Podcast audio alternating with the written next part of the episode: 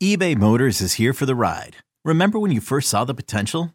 And then through some elbow grease, fresh installs, and a whole lot of love, you transformed 100,000 miles and a body full of rust into a drive that's all your own. Look to your left, look to your right. It's official. No one's got a ride like this. There's nothing else that sounds like, feels like, or looks like the set of wheels in your garage. With over 122 million parts, you can make sure your number one ride or die stays running smoothly. So there's no limit to how far you can take it.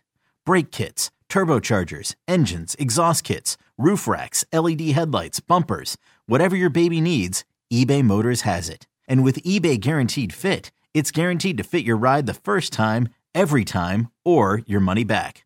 Plus, at these prices, well, you're burning rubber, not cash. Keep your ride or die alive at ebaymotors.com. Eligible items only. Exclusions apply. You could spend the weekend doing the same old whatever, or you could conquer the weekend in the all-new Hyundai Santa Fe.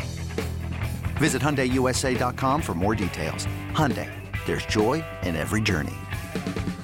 This episode is brought to you by Progressive Insurance. Whether you love true crime or comedy, celebrity interviews or news, you call the shots on what's in your podcast queue. And guess what? Now you can call them on your auto insurance too with the Name Your Price tool from Progressive. It works just the way it sounds. You tell Progressive how much you want to pay for car insurance, and they'll show you coverage options that fit your budget. Get your quote today at progressive.com to join the over 28 million drivers who trust Progressive. Progressive Casualty Insurance Company and Affiliates. Price and coverage match limited by state law. The, the, the, winds of change are blowing through Raider Nation, and Silver and Black today keeps you up to date with the latest news and views about your Las Vegas Raiders. Touchdown, Las Vegas! With insight, opinions, and interviews, we're on the cutting edge of what's happening now. Now, now, latest on your Raiders and the NFL. Your host, Scott Gulbransen and Moe. Welcome to Silver and Black today, an Audacy Original podcast covering your Las Vegas Raiders. Of course, it is a monumentous day. Things uh, are uh, going crazy, and so we appreciate you being with us here on Silver and Black today. So thank you, thank you, thank you for being with us. And we are here to talk about what? I mean, Moe, there's not been anything going on today, right? Uh, a couple of firings, a couple comings, a couple goings. And you were with Scott Branson and Moe Moton. Moe's the national senior writer covering the NFL at Bleacher Report. You can catch him on Bleacher Report Live, which he does about the Raiders. He also is the Raiders columnist where I work at sportsnaut.com. And you can follow him on Twitter at M O E M O T O N. He've been very active today. Follow me at LV Gully. Excuse me, Moe. I did an earlier show uh, this morning. Just Scott, you choked up over the news. I'm choked, choked up, up because yeah, of the news. Okay. I missed the um, lots of you know things. All that know, scoring. You're gonna miss you, all that scoring, aren't you? And the field goals. Know, the press conferences, you know, and you know. Come on, Scott. Sorry. Okay, I'm back. So no, yeah. So we we haven't had a chance to talk to you most since this morning because you were busy and things were going crazy for everybody in every kind of way. But it, the surprise here is not the firing of Josh McDaniels or Dave Ziegler, frankly, because we've been talking about that for a week or two as well. But uh, the timing, maybe I, I really believed, and in, in, in, my heart of hearts, that this would happen after the Giants game, uh, win or lose, perhaps, especially if the offense continued to sputter. But give me your reaction. You were not surprised. I was not surprised. The national media was like, "Oh my gosh, they did this." I don't know why they were surprised, but the son channels the father, gets angry, and fires the coach. This time with a lot of good reason. But walk me through your initial thoughts when you uh, uh, got that notification come across your phone in the middle of the night. So story time, story time with Midtown Moe here. it's it's past one a.m. Eastern time zone already, and my phone just starts lighting up, and I'm thinking, okay, you know, some NBA player just scored 50 points or something like that. So I'm like, I, I first I kind of just glanced and just said, I go back to what I was doing because I'm writing my betting column. But my phone just keeps flashing, keeps flashing. I'm like, okay, what's going on? I, I look at my phone and I'm thinking they fi- he finally did it. Mark Davis finally did it because what I've been, what have I been saying for the past I don't know three four weeks? What more do we need to see? Yes, right. And that question was a rhetorical question for Mark Davis. What more do you need to see to know that Josh McDaniels is not that guy. What surprised me is a lot of people are willing to give Dave Ziegler a pass because a lot of people have asked Moe if the Raiders fire Josh McDaniels, does Dave Ziegler go with him? And I and I've always answered yes.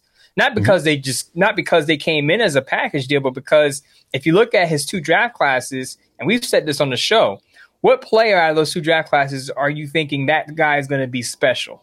The best thing that came out of the 2022 draft class is Dylan Parham is an average uh, baseline level guard, right? Right. And then this year's class, it looks like Michael Mayer could be a, a starting tight end on this level, but Josh McDaniels hasn't been featuring him in the offense. Same thing with Tre Tucker. He can take the top of a defense, but you have a quarterback who can't throw accurately down 20 yards down the field. So between the the inept offense, the rookies and from the previous two years not contributing very much, it's no surprise to me that Dave Ziegler was let go. And I said it on on the X that Dave Ziegler deserves some criticism for, for this. Now, Josh McDaniels is the main person here because he's not using a lot of the players that, well, some of the players that Dave Ziegler drafted. Mm-hmm. But again, not much production out of, out of the rookie class. That's on the, that's on your GM because as I explained to someone, your head coach has usually a short term plan for the team. What are we going to do day to day, week to week? The general manager's job is to set a long term vision and direction. And I've, we've had callers and emailers tell us they don't even know what the direction this team is, and we agree. Yeah, yeah, and, and, and it it's it's one of those deals where, and I've been saying this all day, and I want to get I want to get your point of view. Um, they came in as a package, they leave as a package. I wonder though if Mark Davis did, in fact, fire them both at the same time, or if he said, Hey, um, Dave, need you to fire Josh. We're going to get rid of Josh. And then Ziegler said, Nah, if he goes, I goes. I don't know. I, I don't, I'm just, it's complete conjecture. I'm just guessing. But I, I, was surprised by the Ziegler portion of it as my dog is about to knock over my light here. Excuse me. Uh, it was about to hit me in the head. Um, but, but, you know, I, I don't know what happened and, and I don't know that Mark Davis will ever tell us, but you're absolutely right. The team was, was crap on the field from an offensive standpoint. Here's an offensive genius, a guy who ran offenses. Mark Davis, in his heart of hearts, was trying to do the right thing, hires a guy from the most successful organization in the NFL over the last 25 years. Okay. So, so he does that. But again, the guy shows that he's pretty much a fraud because he couldn't do it. He couldn't run the team. And I don't know if you saw the interview uh, on FanDuel TV this afternoon with uh, Rob Gronkowski, who talked about um, um, why he didn't feel maybe McDaniels is successful, that he knows his football, he's really bright, but that he has trouble relating to people. Okay. So, how do you lead men into battle, whether it's football or otherwise, if you can't relate to people? And I think this is what we saw. We saw, for all that we can talk about Derek Carr, all that jazz from last year, you know, maybe there, there was not a connection there. Then there was not a connection with Darren Waller. Then there was not a connection with Hunter Renfrow. It became clear, Moe, that this guy's personality is just not a fit to do the role of a head coach. And again, he didn't last as many games in Vegas as he did in Denver. It was a complete repeat of Denver. So, all of you who wanted, didn't want this to happen from the beginning, who said, this guy stinks, and it wasn't just that, you were right. You were absolutely correct. Those of us that said, oh, give the guy a chance, all that, we were wrong. That's the way it goes. We were wrong. We thought, hey, first press conference, remember, Moe? They asked him about that. Well, I've matured, I've changed, I learned from that. He didn't. And here we are today. I, I, don't think there's anything wrong with second chances, right? So yeah. we know that he failed over a decade ago in Denver. And you talk about that introductory press conference, and he said he learned from his mistakes. He talked about relationships directly. He, he mentioned that almost verbatim. It's about, you know, building relationships in the building. Right. And then you see reports about him having a fractured relationship with Hunter Renfrow. That came out from Jordan Schultz, who's over at Bleacher Report, the, the mm-hmm. new NFL insider over there. Fractured relationship with Hunter Renfrow. Hunter Renfrow is not getting snaps on the field.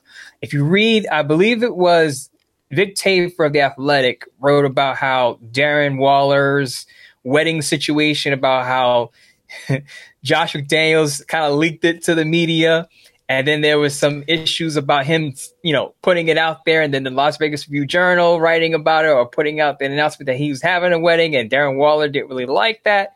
Read Vic Tafur's piece if you if you want to catch up on that. So there's fractured relationship there as well too. Yeah, I was going to Go say ahead, Vic's piece, the one you're talking about, where he kind of goes through the reasoning of why it happened the way it did, was enlightening. And and for those of you, because I've seen some people who are like, "Oh, see, the beat writers didn't ask these questions." A lot of times, and Moe and I can speak to this. We don't do the breaking news. We don't do the jobs that those guys do covering the Raiders. Okay, it's a different animal. But Moe and I both have people that we talk to with inside information, right? We don't report on it a lot because it's one source a lot and sometimes we'll talk about it and we'll work it into our show.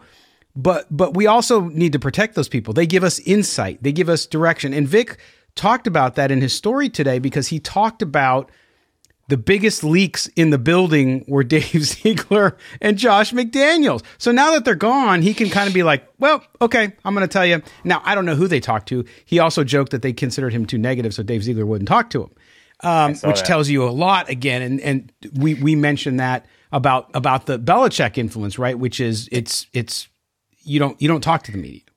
Did you did you catch what Vic wrote about how they want players to kind of stay not kind of but stay away from the media? There he Yes. said daily warnings about the media. Correct. So there was there were I guess employees of the Raiders monitoring players' social media accounts. Yes. So I can imagine what that building was going through when Chandler Jones was posting all the all the things that he was saying. Right. And for those of you who got angry when they turned off the comments after the Chicago game, maybe you have some insight now. Maybe because they're watching and they, they know other things we don't know.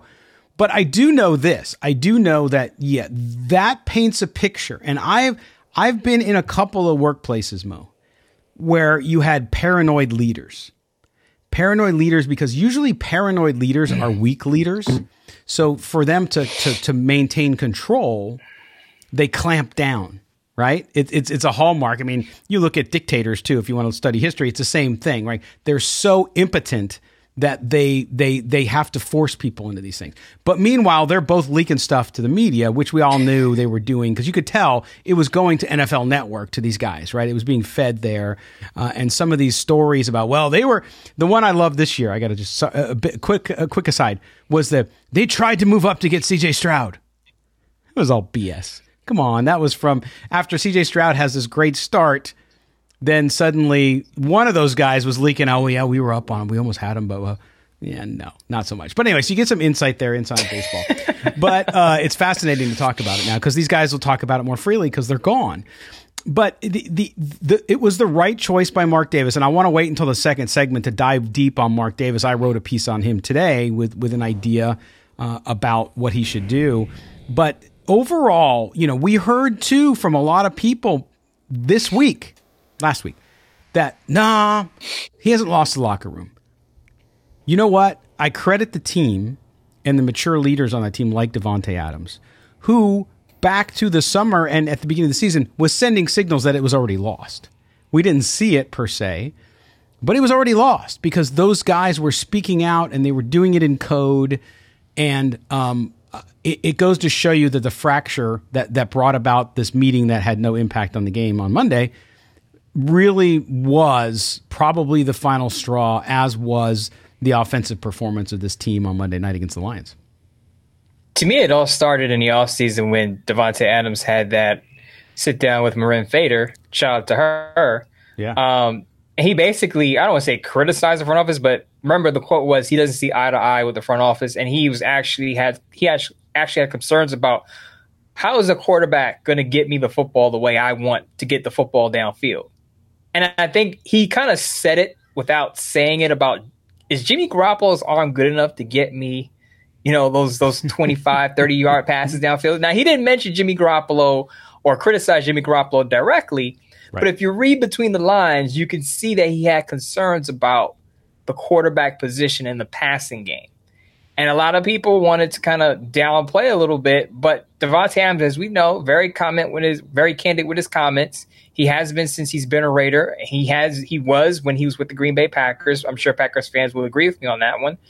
But he he kind of voiced his concerns in the offseason. And then when you if you remember Josh Jacobs when he was going through his bump with contract uh, negotiations with the team, he had one post that said bad business, or he said something about bad business. Yes. And, I, and of course, it was very indirect, wasn't connected to the Raiders, but you wonder he's in the contract negotiation period and he says bad business. You put two and two together and you think, oh, he's talking about the Raiders.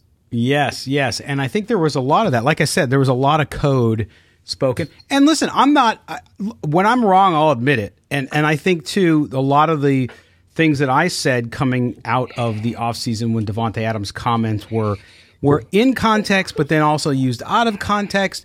Um we we were wrong about that. I mean, it's just, or those of us who believe that we were wrong about it because I think he was sending signals, and Jimmy Garoppolo. The other thing that Vic's piece, and it was so well done, I thought. And if you don't get the athletic, I'm sorry, but it's it's worth the read. Um, is how he laid out the the Garoppolo signing and how every listen every step of the way, Dave Ziegler and Josh McDaniels were a little bit like the kids with a new toy and they didn't quite know how to use it. And even the quote Mark Davis that he put in there, right, where Mark Davis was like, well, he's young and he's inexperienced, he needs to learn, blah, blah, blah. That type of stuff uh, happened. And you look at it and you look at the contracts, and we'll get into the contracts in a minute. We had some requests for us people to look into those contracts.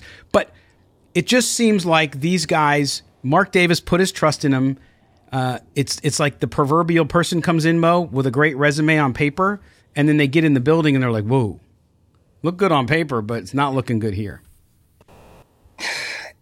We'll get into the contracts, but I, I think we we touched on this, Mm. and I and I wrote a piece on on Sportsnaut talking about how the Raiders botched the Hunter Renfrow deal. Yes, you did. We talked about how they botched Der- the Derek Carr deal, giving him a no trade clause and allowing him to leave without getting any draft capital for him. We talked about Darren Waller and how we wouldn't have paid Darren Waller, but they paid him, but then let him go, traded him for less than what they could have got when they when they kept the status quo in the previous year. So they could have got a second round pick for Darren Waller from the Green Bay Packers.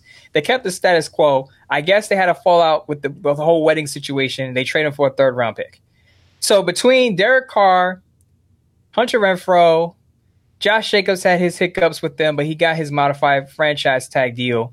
And Darren Waller, like you're looking at the front office and saying, "Holy cow, they're they, they're a step behind." I said this on my Bleacher Report live that it seems like the Rays are just operating not just a step behind, but you know, five steps behind other teams when it comes to contract signings. Yeah, and we saw in Los Angeles when the Raiders played the Chargers, of course, the now infamous two infamous videos. The one where Mark Davis is apparently calling somebody an a hole. It appears that that was accurate now, um, and that's okay. Then he said the smarten up thing, uh, which might have been his own way of saying smarten up. I, I know what's going on. Um, but what was interesting too was the reports that came out today that after the the the win, the last win against the Patriots, that Mark Davis was a man on fire, walking around the Raiders facility, ornery, pissed off, and he wanted a pound of flesh. So so clearly this has been big, and and you and I called on, hey Mark Davis, we got to hear from you. And it's interesting because he's like Mount Vesuvius. It's quiet, quiet, quiet, and then just blows the top, right? And and that's what happened. That's why I was so. That's the only reason I was surprised at the timing was just because we hadn't heard. Usually, you hear a little bit of, well, yeah, I'm not happy with the way things are going, and then it progresses and then gone, right? This was just boom. Scott, I before I got on with you about I would say half hour before I got on live, I said, "Don't get it twisted. Mark Davis is Al Davis's son." And if you read, we talked about Vic Tafur's piece. If you read Albert Breer's piece, you'll get the skinny on how it kind of boiled to the surface at Raiders headquarters. He was upset after the Green Bay Packers win. After the Raiders beat the Green Bay Packers on that walk-off interception from Amik Robertson, he went into Raiders headquarters and he was and Albert Breer uses these words. He says volatile and angry after a win. After So the, the frustration that Davante Adams showed after a win, a lot of people said Davante Adams should be should shut up and play ball because they the football game. Mark Davis wasn't happy either after a win because Right. he could see the train rolling in the wrong direction. And again, he had if you read that Albert Breer piece, you would understand he had that Raiders headquarters on eggshells. and, and not win. only that, but but he did have a post game meeting as well. yes.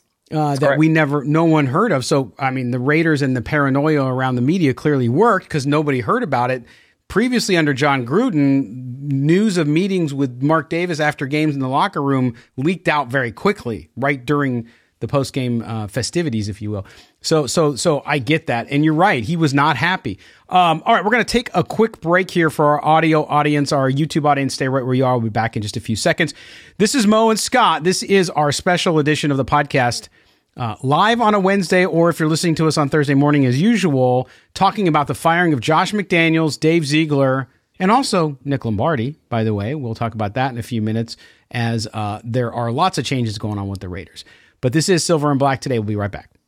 With threats to our nation waiting around every corner, adaptability is more important than ever. When conditions change without notice, quick strategic thinking is crucial. And with obstacles consistently impending, determination is essential in overcoming them. It's this willingness, decisiveness, and resilience that sets Marines apart. With our fighting spirit, we don't just fight battles, we win them. Marines are the constant our nation counts on to fight the unknown. And through adaptable problem solving, we do just that. Learn more at marines.com.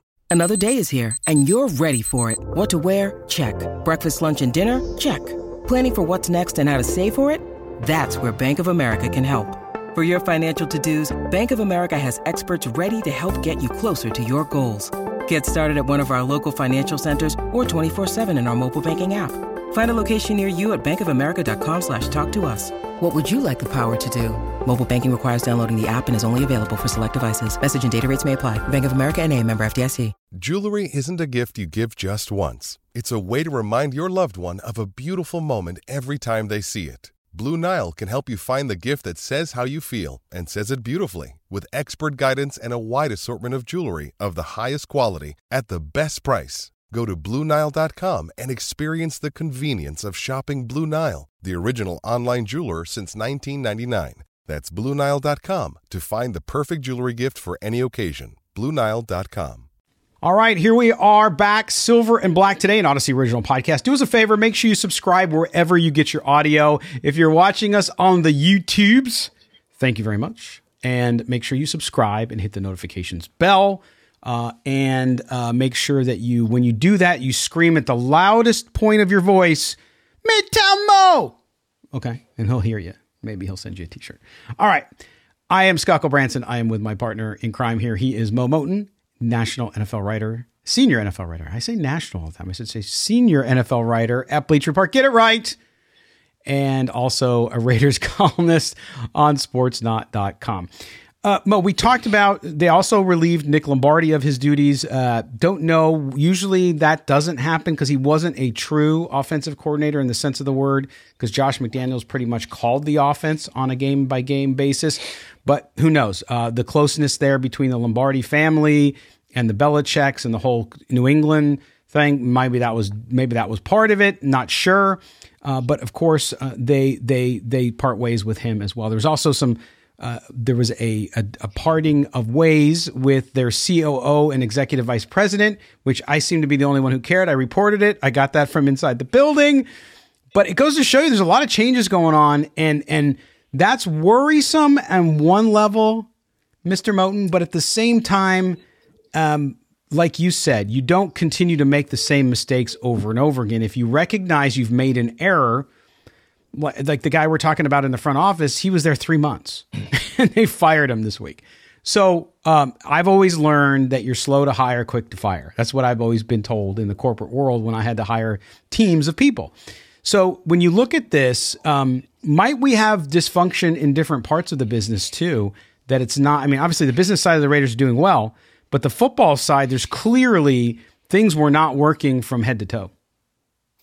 I can't speak on the front office firings, but I will say that the Mick Lombardi firing makes sense because if you're trying to divorce yourself from the Patriot way, mm-hmm. it would make sense to let go of Mick Lombardi, who was under Josh McDaniels. Because then again, if Josh McDaniels' offense was ineffective, how do we know that Mick Lombardi is not going to just run similar or there's the same offense yeah. system. Yeah.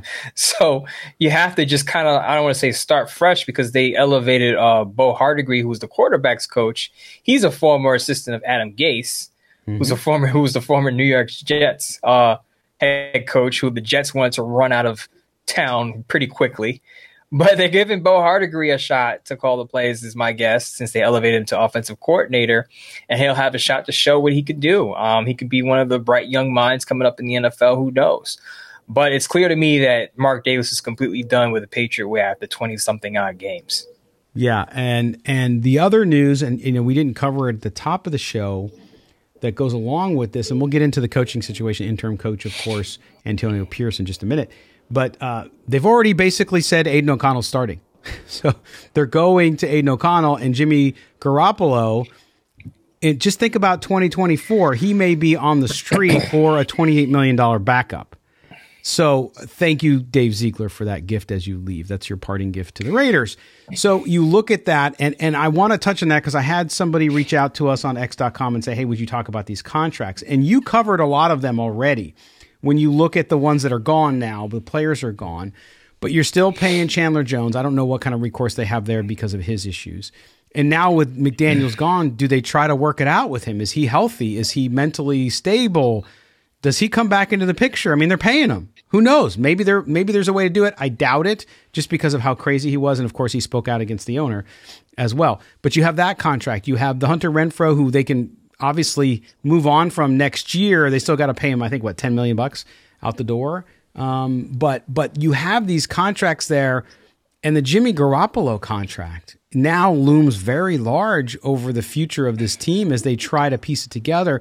Which is why I think they go out and they're going to get a coach. Uh, who's going to bring in a system and you're going to take i mean i know raider fans don't want to hear it because they're excited tonight because he's gone but I, I think this this is just it, it's a big reset button, Moe. Um, and I don't mean that they can't be competitive. I'm not saying they're going to get worse, but I do think that with the limitations they may have, uh, it might take a little bit longer than fans want. So two two things I want to make clear here. Notice as soon as Josh McDaniels is out of the building, the first thing they did was elevate Aidan O'Connell to the starting position. What does that tell you? It was Josh McDaniels who was, I want to say, holding Aidan O'Connell back, but not allowing the kid to get a, a, you know a start from the beginning of the game, not coming in when you're down by three scores and in the fourth quarter at garbage time. But it was basically Josh McDaniels who who made the mistake. And if you if you remember me referencing the Albert Breer piece, yeah. Now, Josh McDaniels had a decision to make once Jimmy Garoppolo was hurt. Was it going to be Aidan O'Connell or Brian Hoyer? It seems to me, if you read that piece, that the Brian Hoyer decision didn't go over well with the locker room. I'll just say that. All right. The other thing I want to point out is with Jimmy Garoppolo's contracts, I know a lot of people are worried about this because they're paying him bridge quarterback money. Albert Breer pointed this out on the X earlier today that while the Raiders are gonna have are gonna pay him that 11.25 million this year guaranteed, next year that 11.25 million is only guaranteed for injury. Only uh, guaranteed for injury. Got it, got it, so if he's on the if he's on the roster after the third day of the league year, then it locks in as a full guarantee. But they can release him before that. So the best plan of action at quarterback right now for the Raiders is to just start Aidan O'Connell for the rest of the way because you don't want Jimmy G getting hurt and be and be on the hook for that 11.25 million guaranteed next year. So it makes sense that we're not going to see Jimmy G for the rest of the season. So all you Jimmy G lovers out there, groupies, whatever you want to call yourselves, he's done in Las Vegas as far as I'm mm. concerned.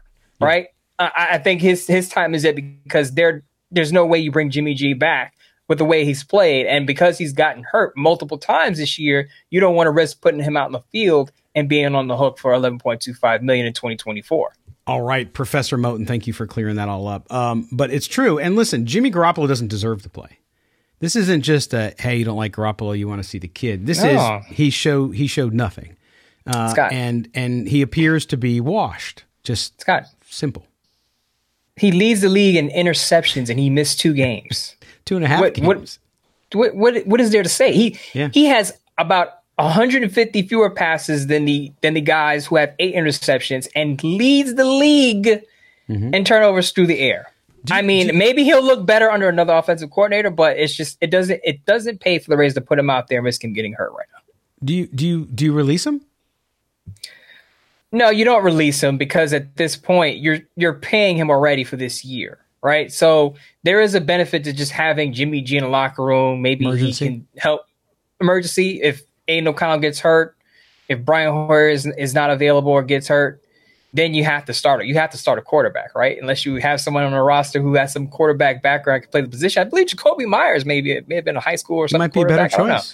Might be a better choice. I don't know about that lateral he had in New England with the Yeah. Patriots, but we may Yeah. not want to revisit that. No. But I, by all costs, you don't want you don't want Jimmy G seeing the field. I would even say pick up a quarterback off the scrap heap. I'd rather see Carson Wentz on the field than risk Jimmy G getting out there and getting hurt, and then you have to pay him regardless. So again, I, I want to reiterate this: the Raiders are only on the hook for Jimmy G's guarantees, full guarantees, is if he's on the roster past the third day of the new league year in 2024. It's 11.25 million. They let him go before that; they can get out of that money. Yeah, so they'll so they'll basically release him after the season. That's that's Yeah, you, you could see it happening. Unless the new head coach, offensive coordinator is a Jimmy G guy, you know, who knows? Oof. Hope not. but we'll see. Who knows? A- And that one too. I, I'm tabling the discussion on coaches for the future because I think it's way too early. Uh, I know there's college, there's the Harbaugh, and all that stuff. Look, um, I think you you you, you want to be careful too. The Rich Bisaccia thing. I know it keeps coming back up, but interim coaches are there for a reason. I don't know the discussion with Antonio Pierce and Mark Davis. Did Mark Davis said, "Hey, you're auditioning. If you can turn this team in the right direction, will you get the job?"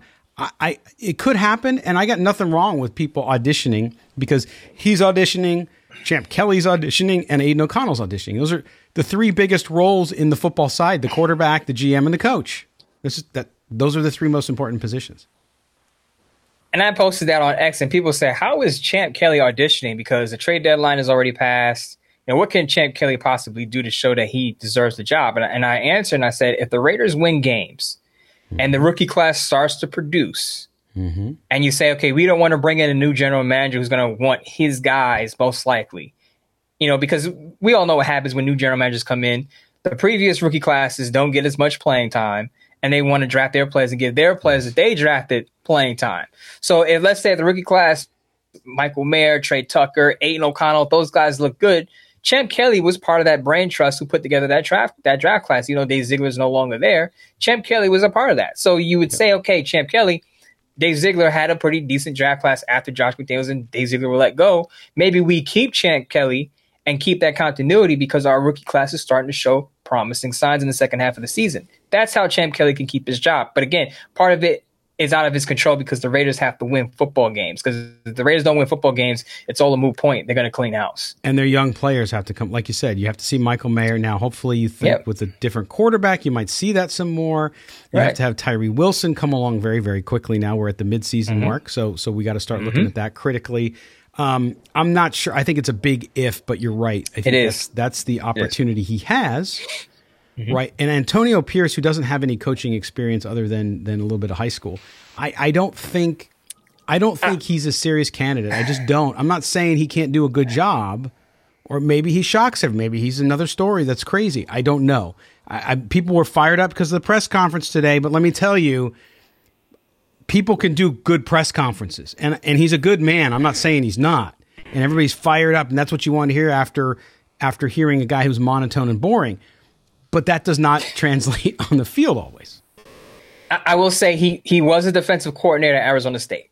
Yes, for a couple years. He, he did. He was a defensive coordinator, so he does have a little. I mean, not a lot, not a long resume, but, But he some. does have. ex- He does have experience, I guess, in a play calling position. Now we all know Patrick Graham is still there, so we assume Patrick Graham is still handling the play calling. But I was on my Bleacher Report live earlier, and there were some Raider fans that said they don't necessarily want a play caller; they just want a leader of men. After Mm-hmm. watching Josh McDaniels, they're just longing for a leader. Just give me a leader. Lead us, give us a pep talk, Right. And You know. and I think pat us on the head, and say we're doing a good job. and, and for now, for now, Antonio Pierce, obviously it looks like he fits that role where he, Yeah. you know, he's gonna command respect in the locker room. You know, he's not gonna get up there and fumble his words and, and people are not gonna give him the side eye thinking, Can we trust this guy? It seems like Antonio not seems like I can look at Antonio Pierce. I don't know Antonio Pierce from a hole in the wall, right? From a can of beans. But I can tell you I'd rather be in a foxhole with Antonio Oh, Pierce yeah. Yeah. than Josh McDaniels. and it's not because of Antonio Pierce's physique. Yeah. Just listen to the way he talks. And I'm not saying that's everything, but it's a breath of fresh air compared to what you had with Josh McDaniels. and that's why this move And again, we're going to get into the critical side of, of Mark Davis in a minute. But but that's why this move by Mark Davis was a must happen. And it's interesting. We talk a lot on this show, Mr. Moton, about how when when fans get upset about national media, and we talk about national media here all the time, when they cover the Raiders and how they cover the Raiders, because they're not covering them every day like we do. Okay, so the intricacies of how the Raiders are working, what's happening, is lost on them because they're they're on whatever story's hot that day. If it's the Jets and Zach Wilson, that's what they're talking about. So they don't even think about the Raiders. So then this pops up, and some of that conversation has been real interesting to me. Yeah, you know, it's surprising, and it must have been really bad. And uh, I'm like, wow, where have you been? Like, have you not seen Josh McDaniels get up at a press conference where they can't score and talk about how well we did win one aspect of the game, and that was the kicking game? I mean, th- that's forever ingrained in my mind as one of the most ridiculous things I've ever heard and so, so, but the national media misses that because they're not pouring over the transcripts like you and I sitting here at 1 a.m. trying to write a story about the Raiders, right? So, so I get that. I get that. But I, I do think that you see now all these players. It's amazing when, when somebody gets let go like that. It's not that people are trying to kick people when they're down because it's a small world in the NFL, especially if you're a player or a coach. But you have all these players now coming out and say, yeah, his personality, his personality, his personality. And that leads me to what I want to talk to after we take our final break, which is Mark Davis's role in this. And you talked a lot about it last week, and we did on this show. And I want to delve into that because I wrote about it extensively today. Uh, so we're going to take that break. When we come back, we're going to roll on here with Silver and Black today. It's specially live on this Wednesday night, or if you're listening to us on Thursday morning for your usual uh, partaking of Silver and Black today, welcome to to you there but we are here doing it now. So stay tuned where you are, uh, and we'll be right back after these words. This episode is brought to you by Shopify. Whether you're selling a little or a lot, Shopify helps you do your thing, however you cha-ching. From the launch your online shop stage, all the way to the we just hit a million orders stage. No matter what stage you're in, Shopify's there to help you grow. Sign up for a $1 per month trial period at shopify.com slash special offer, all lowercase. That's shopify.com slash special offer. What up, y'all? It's your boy Danny Green, three time NBA champ. You either rooted for me or rooted against me. Join myself and my co host Harrison Sanford on the Inside the Green Room podcast. It's a podcast that brings you never before told tales from the locker room to candid interviews with basketball legends to breakdowns of what's happening in the NBA right now. Whether you're a diehard fan or casual about your hoops, this podcast brings you the game like never before. Follow Inside the Green Room on the Audacy app or wherever you get your podcasts. Hey, it's Kaley Cuoco for Priceline. Ready to go to your happy place for a happy price? Well, why didn't you say so? Just download the Priceline app right now and save up to 60% on hotels. So, whether it's Cousin Kevin's Kazoo concert in Kansas City, go Kevin, or Becky's Bachelorette Bash in Bermuda, you never have to miss a trip ever again. So, download the Priceline app today. Your savings are waiting. Go to your happy place for a happy price. Go to your happy price, Priceline. All right, we're back for the final segment of this edition, the special edition. The uh, I, I, can't. The only the only you're fired I can think of is Trump, and if I mention Trump's name, I'm going to get people saying, "Oh, you're a MAGA," and then I'm going to have other people say, "Well, are you woke?" Can't win. Anyway, you're fired. Um, so yes, the you're fired episode, Silver and Black today. It's been a long day. Uh, but Josh McDaniels, Dave Ziegler, Nick Lombardi are gone and the Raiders now will be under the guise uh, of a new leader, and that is, of course, Antonio Pierce. Uh, Moe Moton, he is senior NFL writer at Bleacher Report. I'm Scott Gulbransen. I am an editor writer at sportsnaut.com, and we host this little show uh, for the last few several years, covering the Raiders and their bad coaches and their bad offense this year, especially. But we hope you're getting there. The chat's going crazy on Facebook, as you can imagine, Moe. Our man AJ DeMello's in there. He was there this morning, too. So I, AJ, you must not. Have, no, it's early back where you are, so maybe your gig doesn't start till seven or eight. Um, but can you work into your stand-up routine two things: uh, an impression of Josh McDaniels, and then maybe uh, start to do a, a Moe Moton bit. Oh my gosh! A Midtown Moe. Yeah, be kind of fun. Well, AJ will let us know. The, Never had someone impersonate me. I don't know how I feel about that. All right. Well, we are talking Raiders football, and we're going to jump into the man who has all of the responsibility in this situation, the man who created the situation, but now has also started to solve it, and that is the owner, Mark Davis. You mentioned last week, Moe, about look, you got to go right to the top. We've been pretty consistent on this show talking about that, right? And and little did we know that if we would have maybe requested an interview with a player, we would have been told no because we're too negative. Oh boy. So, looking at Mark Davis, I wrote a piece up on Sportsnaut today where I talked about there's only one way he can get the next decision right, and is that he does not make the decision. I argued, and this no, it, it sounds funny, and I'm not trying to insult him. I'm really not, and I'll use an analogy in a minute, which I've been using all day. What he needs to look, Mark Davis is terrible at football decisions. He just he just is okay. He's terrible at football decisions. Just as every time I try to fix a leaky pipe in my house, I don't know what it is plumbing. I can do electric, I can do wood, I can do drywall, I can do everything. Pipes, for some reason, they're pretty simple, but it just escapes me. I'm not good at it. So when a pipe breaks, if my wife can sometimes fix it because she's handy, if she can't fix it, I call somebody who knows what the hell they're doing, right? Because I know if I keep fiddling with that pipe, my whole house is going to be underwater, okay? Mark Davis can't hire football people. So what he should do, and this was the, the, the point of my article, he should hire a president of football operations and that person, and he says, Here, here's the keys. Here, football operations person, man, woman, whatever you are. Here, go. And by the way, I'm going to be at the thing. Tell me when you need the checks. I want to check in with you, you know, four times a year to see what's going on. But you hire the GM, you hire the coach because whoever you are, you're experienced, you've built or been part of a, a high end winning program.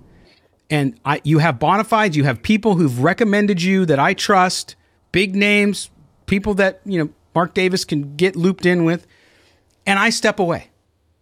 I don't make calls on Jon Gruden for 10 years for $10, $100 million. I don't make calls on Josh McDaniels. Mark Davis needs to divorce himself. And Moe, he's already done it. He did it with the WNBA aces who've won two championships. So why can't he do it with the Raiders? I know a lot of people will bring this up in the chat. And I know I'm sure I don't see the chat, but I'm sure the the name is in there. Tom Brady. Now that's yes, there are Patri- brought up. It, there are Patriot ties there, but does he lean on Tom Brady for advice? Now, Tom Brady doesn't have any experience building a football organization or a roster. Tom Brady successful on the field, but no experience in building an NFL team. So I would kind of, I would still question that. I, I just want to see him bring in a, a, a football mind who's either up and coming or has some success already on resume and go that route. Because as you said, his his hires, while people will say Jon Gruden improved the team minimally every year, yeah. yeah. you know, he had his email scandal.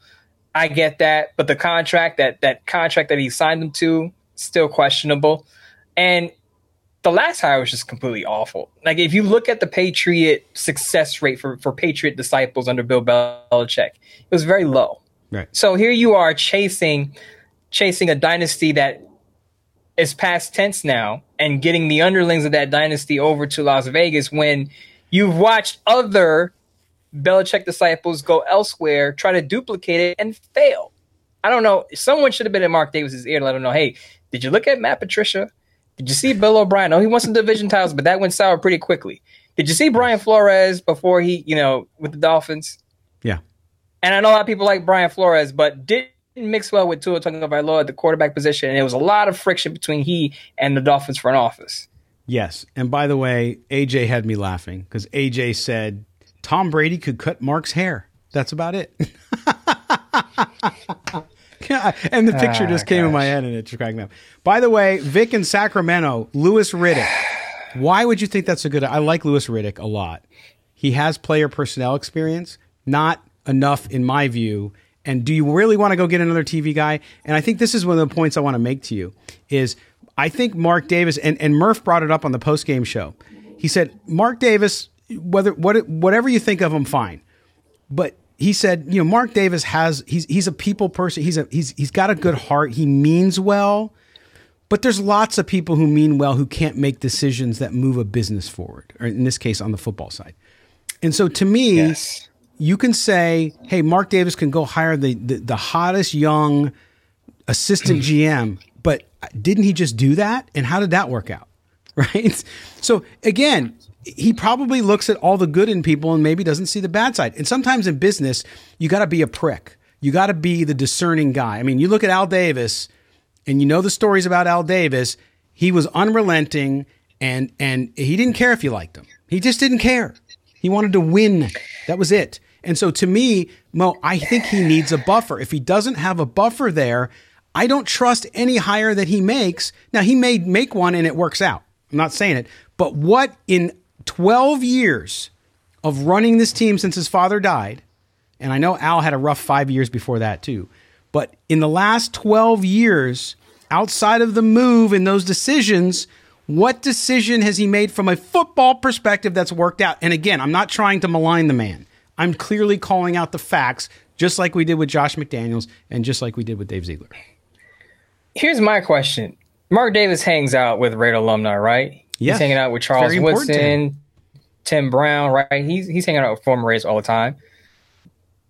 I'm sure he has these guys in his ear, right? Mm-hmm. I'm wondering who does he lean on to make his decisions? 'Cause I'm sure he's not making these decisions unilaterally where he's just in his mansion and thinking, okay, these are my five head coaching candidates and GM candidates. I'm going to pick one of these five guys. I'm sure he has multiple people in his ear saying, hey, that guy may be good. This person may be good. Maybe you should call this person. I'm wondering who's around him because he's going to have to make a decision whether whether it's him directly or not. The Raiders are going to have to make a decision on on their head coach and GM again in the offseason. And I'd want to know like who's who's in his circle, who's in Yes. his brain trust. Hundred percent.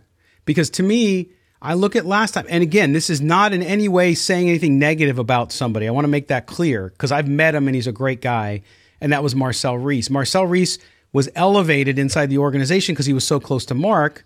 And then what happened? He left. I don't know. I forgot why he left, but he left. Didn't work out. That's fine. But if Marcel Reece was in his year, good guy, but not the guy who can make the call to build championship football. He doesn't have the experience. He didn't have the knowledge to do that. Now, if he's just advising him on other issues, fine. Everybody's got their role. Cool. I get it. You want to trust the people who work for you. But I will I will use the example of several other teams because in the NFL, most teams are family businesses. I know it sounds crazy because they're billionaires. Oh, you're laughing. What are you laughing at? Comments? Yeah, this is just a comment that crossed my timeline. Oh yeah. I'm sorry, Scott, to take you off on a okay. tangent, but There's there's great Parlay, stuff. Par- Parlay Reyna, who's on on the X, says y'all better thank the petition signers. If you don't know, there was a petition going around to fire Josh McDaniels. I don't know how many signatures it had, but basically there were a bunch of people that wanted to fire Josh McDaniels, and she's like, "You you better thank those petition signers because they got the job done." Again, I'm not laughing at someone losing their job, but it, it's just the commentary on this, like the side It's funny. commentary on this, is it's hilarious. It is funny, but to your point about who he listens to, I think that that is vital. And I think that perhaps what he needs to do, this is where you got to look in the mirror and you got to say, okay, I listen to these people, and even though I think they're smart and I trust them and I know they're loyal, it never works out. So you know what I got to do is I got to go find who is the best person, even if I don't know that person. I got to go through my network. I got to call. I know it'll sound crazy and maybe he's not the right name, but it just popped in my. I got to go to Jerry Jones and say, Jerry, who can I talk to? Who, who would you tell me to talk to? I got to get this thing right. I need somebody who can come in and help me with football operations. Who, should I talk to? Now, maybe he's not the best example, but you know what I'm saying. He needs to find somebody who can do that and is not bound by a personal, I wouldn't say loyalty, a personal relationship where they won't tell him the truth. And they need autonomy. They got to give somebody autonomy. Now, Mark Davis can always fire that person. He's going to report to him, but he needs or she needs the ability to make the moves without Mark saying, well, I like that guy. You know? I would talk to a former GM that's not looking for a job. And I, and I and I and I say not looking for a job because you don't want that former GM trying to get his way in the door and get himself a job. I would talk to a former GM who's not looking to get back in the NFL and kind of pick his brain. You know, what assistants did you have on your staff in your front office? Like, who did you work with when you were in the NFL? There are plenty of GMs right now who aren't in who aren't. I don't think they're looking for a job in the NFL. Who knows? Maybe I'm wrong about that, but um, there are plenty of GM former GMs out there who are in the media now, like you and I. Of course, they have way more knowledge than we do, and that's what would help Mark Davis in making his next decision. So I, w- I would just tap into the guys who who've had successful runs as, as executives in the league and say, and say, who did you work with? What do you think of these people? I have a list of guys that I'm thinking about contacting, and would you hire this person? Yeah, yeah, and that and that's that's what they need to do, and I think they need the the reason too that this decision by Mark Davis, and again, the decision, excuse me, the decision should be that he does not make the decision. He hires somebody who's in charge of it, right? Be be a little more of a. It worked with your WNBA team, Mark.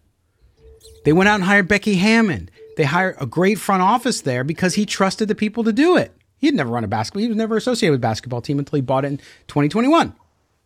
So he said, "I just want to sit courtside with Tom Brady, hang out with my blonde girlfriend, and have a good time." And that's what he should do with the Raiders.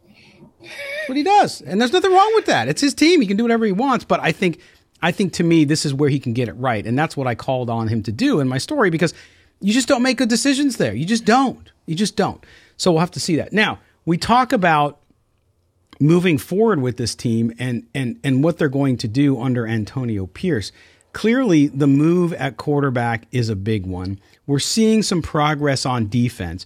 But the one thing, and I know people out there want to remain, even in the midst of all this jazz, they want to remain optimistic. But you, if you talk to people in the NFL who know rosters, they will tell you the Raiders roster has nothing. Doesn't mean they can't be competitive.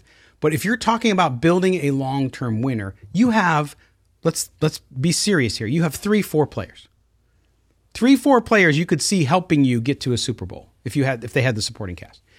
Because of the bad drafts, because of the bad moves in free agency, it's just not there. So the Raiders need to do that. This that's why this decision has so many tentacles, Moe. Get the GM who's going to get you the coach, okay? That coach and the system he runs will dictate what kind of franchise quarterback you go draft, right? Or go sign whatever they decide to do. So this domino effect of the decisions coming in this off season, really, it's going to be another 25 years of, of misery, or they're going to start to get it right and build their way out of it. This is going to come out sideways, but I'll say this, and I want to clarify after I say it. I don't want him to hire another head coaching GM tandem who are buddy buddy, so to speak. Right. Because a lot of times, because too many times, what happens when you get two guys who are or, or people who are buddy buddy, one person dominates the friendship and makes the decisions, the other person may be kind of laid back. If you get two people who respect each other, they can go back and forth in the draft room during free agency with decisions. It's not just on one person to make the decision because, oh, that's my buddy. I trust him. I'll let him do this and I'll do this. No, I want two people in the room who are not necessarily going to fight and argue all the time, but going to challenge each other legitimately with some of the roster moves that the Raiders make because sometimes you could save a person from making a bad decision just by pushing back on them. How many times have you you in your life, Scott, have you almost made a bad decision and someone said, Hey, maybe you want to think about this? Because yeah. I know I'm not perfect. I've almost made some bad decisions and I've had friends that say, Hey, maybe you want to do it this way or try it this way. Not necessarily we're not necessarily close, close buddy, buddy friends, but there's a mutual respect I have for that person, their knowledge, and they have respect for my knowledge, but they're just letting me know, hey, I did it this way and this how it worked out for me, or I could see it going wrong if you do it that way, try it another way, or choose a different option, is what I'm saying. Right. Yeah, exactly. And and so you, you but you look at that, and again, there's so many pieces here. The Raiders are at a critical juncture because you have to start thinking about the future. And I look at Davante Adams, you know, and, and everybody respects him. And, and listen, he's making twenty five million dollars this year, so from that perspective, good for him, right? I don't feel bad for him that eh, even though he's going through a terrible time, going to work every day and not being happy is never fun, no matter how much money you make or what you do. At the same time, I, do, I don't see. I know it'll be sacrilege, Moe. I don't see why at this point where you're at, unless Aidan O'Connell the rest of the season shows that he is a bona fide starting quarterback in the NFL. Like a guy that you're like, okay, okay, we're gonna we're gonna go with this guy, and hopefully we found our franchise quarterback in the fourth round. Now, that could be a long shot. I don't know. But if not, why would you keep Davante Adams? Is that is that is that going to help you, your team? Yes, he's got he's a leader, he's a great player. But if you're four or five years away Just saying, from being a serious competitor, why do that to him? Why do it to Raider fans? I guess this is where we differ a little bit. So people okay. are in for a treat here. We're actually not disagree, but I, I, get what you're saying. If you're if you're gonna do a full rebuild where you think it's gonna take four or five years, I'm sure Davante Adams is not gonna be happy with that. But I don't think the Raiders are necessarily four or five years away from contention. Even if they do tear it down a bit, how many times do we see teams in their first year or two of a rebuild, year and a half, they start to turn it around and make the playoffs? I mean, yes. it, it, doesn't have to be. It doesn't have to be a four to five year rebuild, even if you tear it down. Right, but I will use an example to, to prove your point, but also to debunk your point. Ready? and that is the Philadelphia Eagles. Remember when Nick Sirianni took over? But what did they already have in house? A quarterback. The that's the only. Now, if Aidan O'Connell pans out, then I would agree with you. i'm that's and that's what I'm saying. If Aidan O'Connell, even I'm not saying he's your 10 year franchise quarterback. If he is a very good quarterback, that can get you to a point where you're a winning football team, then I 100% agree with you. Davante Adams, stay on the Raiders, keep them, build what you got. But if not, uh, then I think I, I, just don't think you can progress that quickly. I, will say this, Scott. How mm-hmm. many games do you think the Texans will win this year? They have three now, right? They're or two. I believe three and three and four right now. They're three and four. They're three and so four right now. They're the same as the Chargers. Yeah. So and the Raiders are three and five. So I think they can maybe, maybe win six. Now, did you have them winning six before the season started? Are they exceeding no. your expectations right now? They are because they so have a quarterback. If if you now okay, so the Raiders, we don't know what their draft pick is going to be. True. I would assume it's going to be top twelve. We don't know what the rest of the season is going to how the rest of the season is going to look for the Raiders. But let's say they get a top twelve pick, they get a quarterback who pops right away, kind of like C.J. Stroud is popping this year. Mm-hmm. You and you find your quarterback. It's clear maybe he's not winning 11, 12 games no, his rookie year, no, that's, that but it's clear that he could be the franchise guy. I think yeah. that expedites the rebuild. And again, it won't take. I don't think it's going to take four to five years for the Texans to be a competitive team in the playoff picture with CJ Stroud the way he's playing right now. So my point is, it all goes back to drafting. Right, the Raiders have drafted poorly for who knows how long if they finally have a strong draft class as they did in 2014 when they found Derek Carr, who became their starting quarterback, right. why can't they contend within two years and make Davante Adams happy? I think it's possible. And it's optimistic, but it's not out of the realm of possibility if they get a GM who knows what he's doing in the draft room. I just don't see right? two years. I don't see two years. Even if Aidan O'Connell's a hit. So so uh, we could disagree on that. I know people are disagreeing with me in the chat, which is totally fine. And Rodney Jackson said, uh, "Did I did you did you hear me say, Rodney, that we really don't have enough talent to be competitive?" Um, I did say that. I think the roster's thin. I and and NFL executives all over the league say it too. Uh, and and the Raiders where they're at is not a good place. Now I know got rid of the coach. They could turn things around, and I could be wrong. I'm happy to be wrong. I'm not saying I'm sitting here on a on a throne saying they they suck and they're going to suck and you can't. I'm not saying that. Mo and I disagree on them competing that quickly because I just don't think they've stacked enough talent to make that jump quickly. But things can change fast, so we'll see what they do. If they bring in the right people, who knows? One thing I'll say is this, right? And I think I said this in the off season. I think last year the Raiders should have won nine, ten games, but they blew five double digit leads in the second half. I think that team was a legitimate borderline playoff team. I think this year's team is a legitimate six and eleven team. That's why I predicted them to go six and eleven. Now they're not stocked all across the roster, but the defense has shown improvements. You have Davante Adams. I think Michael Mayer and Tre Tucker will come along now that Josh McDaniels is out of the picture. We'll see what happens with the offensive line because it's had its ups and downs. We don't know what's going to happen with Josh Jacobs yet, but to me, once you get the quarterback, once you get the quarterback, if you hit on the quarterback, at that point, the sky is the limit. I'm not saying it's going to happen overnight like that, but if you get a dynamic quarterback who can get you over the hump and get you to compete against some of these upper echelon teams, it makes it a lot easier to build the other parts of the roster because now your quarterback's on a rookie deal. You're not paying him much. Yeah. Now you could spend big money on defensive tackle who can help out Maxx Crosby. Now you could spend big money on a cornerback who can seal up your boundary. Now you could spend big money on a linebacker if you're thinking about moving on from moving on from Spillane or Divine Deablo. The point is, once you hit that quarterback, there's so many other things you can do to expedite the rebuilding process. Yes, um, and and I think you know, I had some people pushing back on the Eagles because when Nick Sirianni got there, oh they had this, they had that, didn't matter. His first year they there went nine and eight, and then they had the big year, went to the Super Bowl. So they made the jump. Yes, they but they had talent on the roster. That's my point. Is that you can make a faster jump. You had the quarterback in waiting, and you had the you had the trenches. That's that. That's the other thing I want to tell you guys, and that's my big concern with the Raiders is, and to your point, you just said it. You can go out and sign some of these guys, and if you draft well, you can accelerate. But the Raiders don't have the the the the, the Jimmies and the Joes in the trenches right now. They don't, and that's where you win football games. That's why the Eagles were able to make the jump too. They had that, and then they got the quarterback, and they surrounded them. And Howie Roseman is a super GM. He just is. He he, he knows what he's doing. Uh, it pains me to admit that because I, I despise Philadelphia sports, but um, but he's good, man. He's good. It, it, goes back to one thing we can both agree on, Scott. You got to draft su- well. Cheesecake sucks. What? I agree with that too. but it goes back to drafting. If you don't draft well, it's going to be a slow rebuild. If you draft well, if you hit on a, a specific a draft class where five or six guys, even three, four guys are rotational players or starters or contributors, then you're working with something. And I think with, right. when it comes down to Davante Adams and making him happy, I think he wants to at least see pro- uh, significant progress, not just minimal or moderate progress. I think he wants to see, okay, who's going to be our quarterback? Do we have a front office that I can trust to see eye to eye with?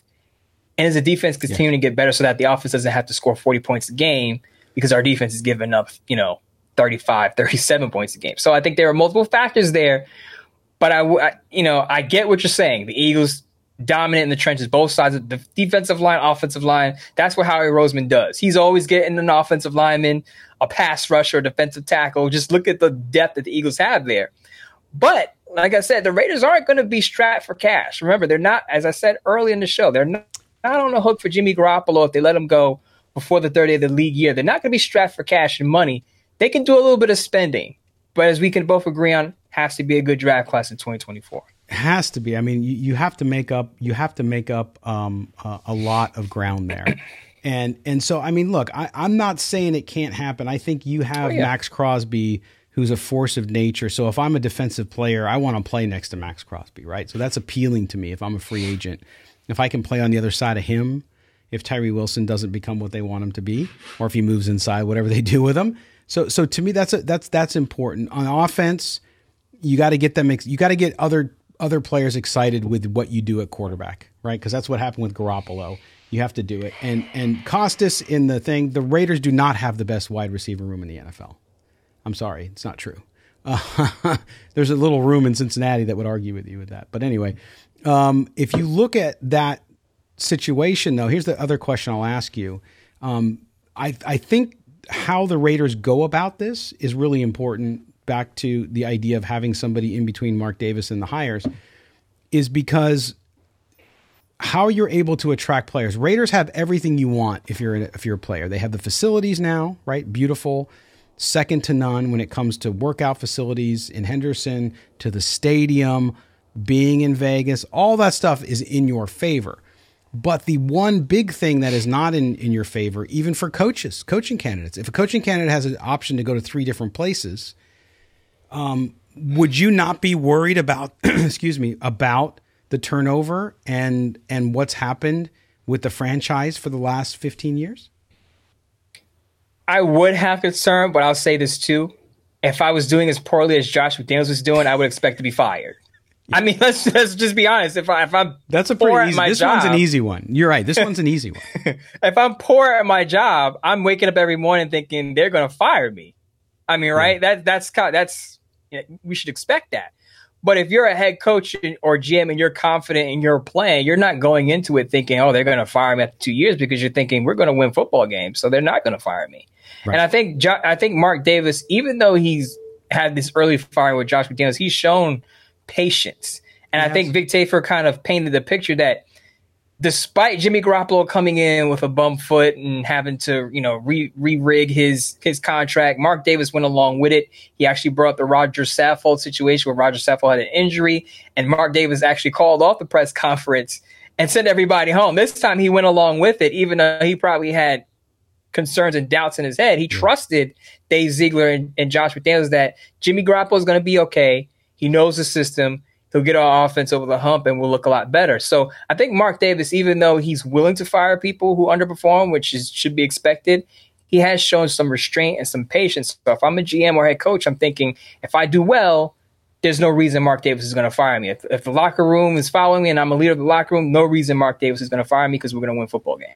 And you still have the brand too. The brand, even though the Raiders have not been a winning franchise for a long time, with the exception of a few years, the brand is so strong. I mean, there's just you can't you can't escape it. It means so much to so many, and it's still strong. I mean, you can talk to people who've never seen an American football game, and if they see the Raiders logo, they know what the Raiders are. They know who they are. So to be associated with that, and if I'm a young coach looking for an opportunity where else can I go? I mean, I can look at this and say I can become that next great Raiders coach. I can be the guy who brought it back, and that's a big that's a big deal. Right. There, there's an allure to that. That mm-hmm. after the Raiders have only had a few playoff appearances in the past two plus decades, you can be the guy, you could be the person to come in and bring them back to that prominence level, the commitment to excellence that fans have been longing for imagine what your name, how much your name's going to blow up if you're able to do that. Now, that's, that's kind of a self-serving way to think about it, but let's be honest. We all have egos, right? Guys in big positions, executives, they have egos. They want some credit for stuff, right? To, to just have your name associated with the Raiders and being a perennial playoff contender again, you're set for a while. You're you're mm-hmm. in that Raider inner circle, like, oh, he he brought the Raiders franchise back to what it should be. And I think yeah. there's a lot, there's an allure to that. There sure is. By the way, OC Raiders 13. You ready for this one? Oh, I feel like LV Gully is the bad cop and Moe is the good cop. Man, if you if you know my history, I'm, like I, you haven't been watching Moe on X.com all week. I, and you know what? uh, that's what's great. That's what I like about our show. You know, and people in here calling me a Charger fan and all that stuff. It's hysterical. But you you you you're in here and and it's funny because you come one show I'm the bad cop. And then you come the next show. Whoa, why are you so negative? We're balanced. That's what it's all about, folks. No, a, no unicorns and rainbows up your ass here, folks. We don't do it here. We just don't. Yeah, do we don't. It. We don't do that here. And I, I just quick comment about that. Like, there are people who didn't like my commentary, Josh McDaniels. When basically, I, I, was basically calling for him to be fired for the past two and a half the weeks. last week and people were saying, "Moe, you know, you're, you know, you're too negative on Josh McDaniels. I understand he's not doing a good job, but we're trying to hope it turns around." I'm like, "No, it's not going to turn around. we've seen, we, have seen enough. Wave the white flag. It's it cash money done. It's not turning around with Josh McDaniels there." But I, I say I bring that up because what you see here is our is our natural reaction to stuff. We don't get on these shows, and I know a lot of other shows do this on TV, not the small yeah. outlets, but some of the major outlets. Hey, I'm going to take this position, and you're going to take that position. We're going to force this de- debate conversation. We don't we don't do that. Scott gives me the rundown of what he wants to talk about. I'll add in my suggestions here and there. We'll figure it out, and then we get on the show. We give our natural reactions. It's not pre planned.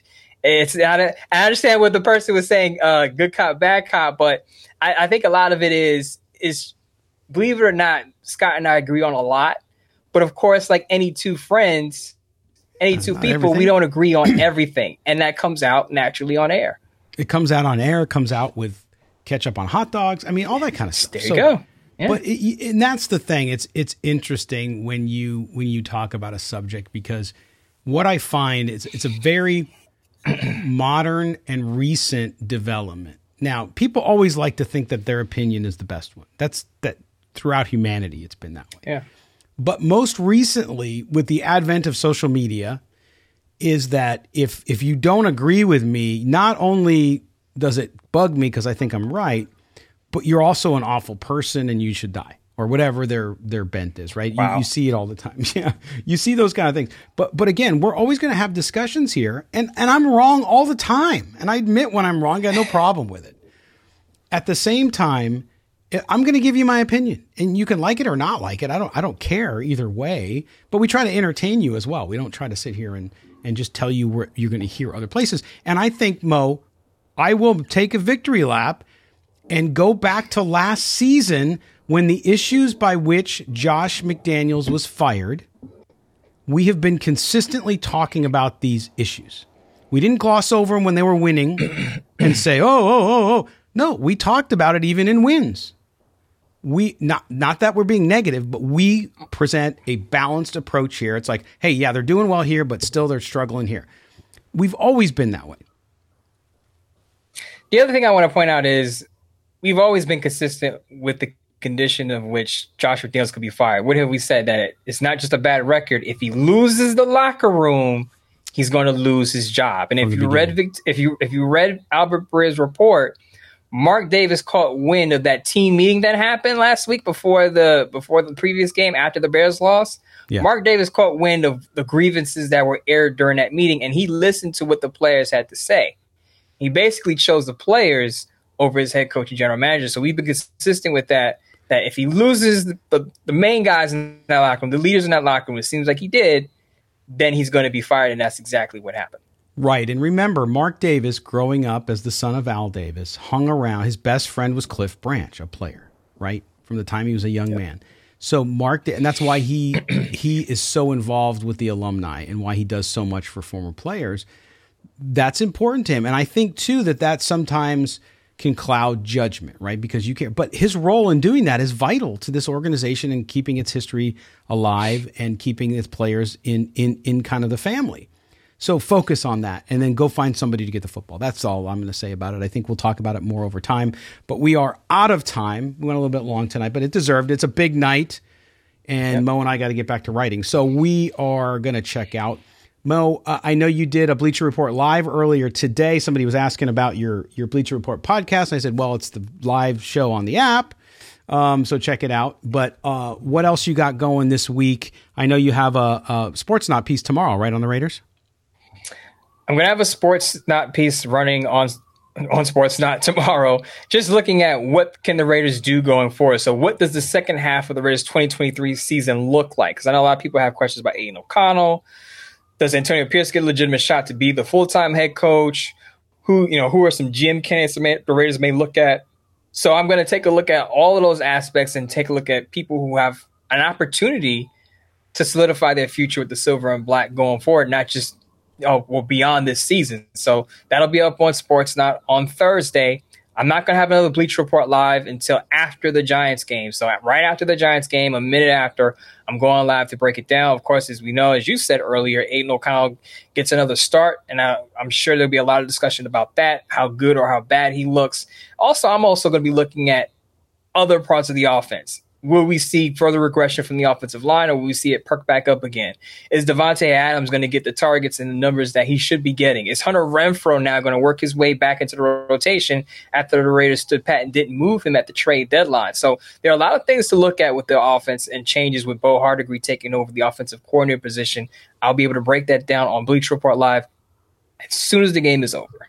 There you go. See, just all that goodness for everyone out there watching us tonight. We will also have our post game show uh, with with Murph and myself. Murph will be in Las Vegas at Allegiant Stadium, so we'll be able to get a live report from there. Those are always fun because there's lots of drunk people running in the background. It, it's always a good time. Uh, we will also have uh, a mailbag edition later in the week. We got a bunch of voicemails today 702 900 7689. 702 900 7689 nine, no, 7869. I'm giving the number out 7869 900 7869, area code 702. We will put it in the description of the video. So if you forget it, you can come back to the video in a little bit and it'll be there. But leave your voicemail. We got a bunch of new voicemails and uh, we're excited to hear those and to go through those. All right, my friend, I will see you next time. Sounds good. Get some sleep, man.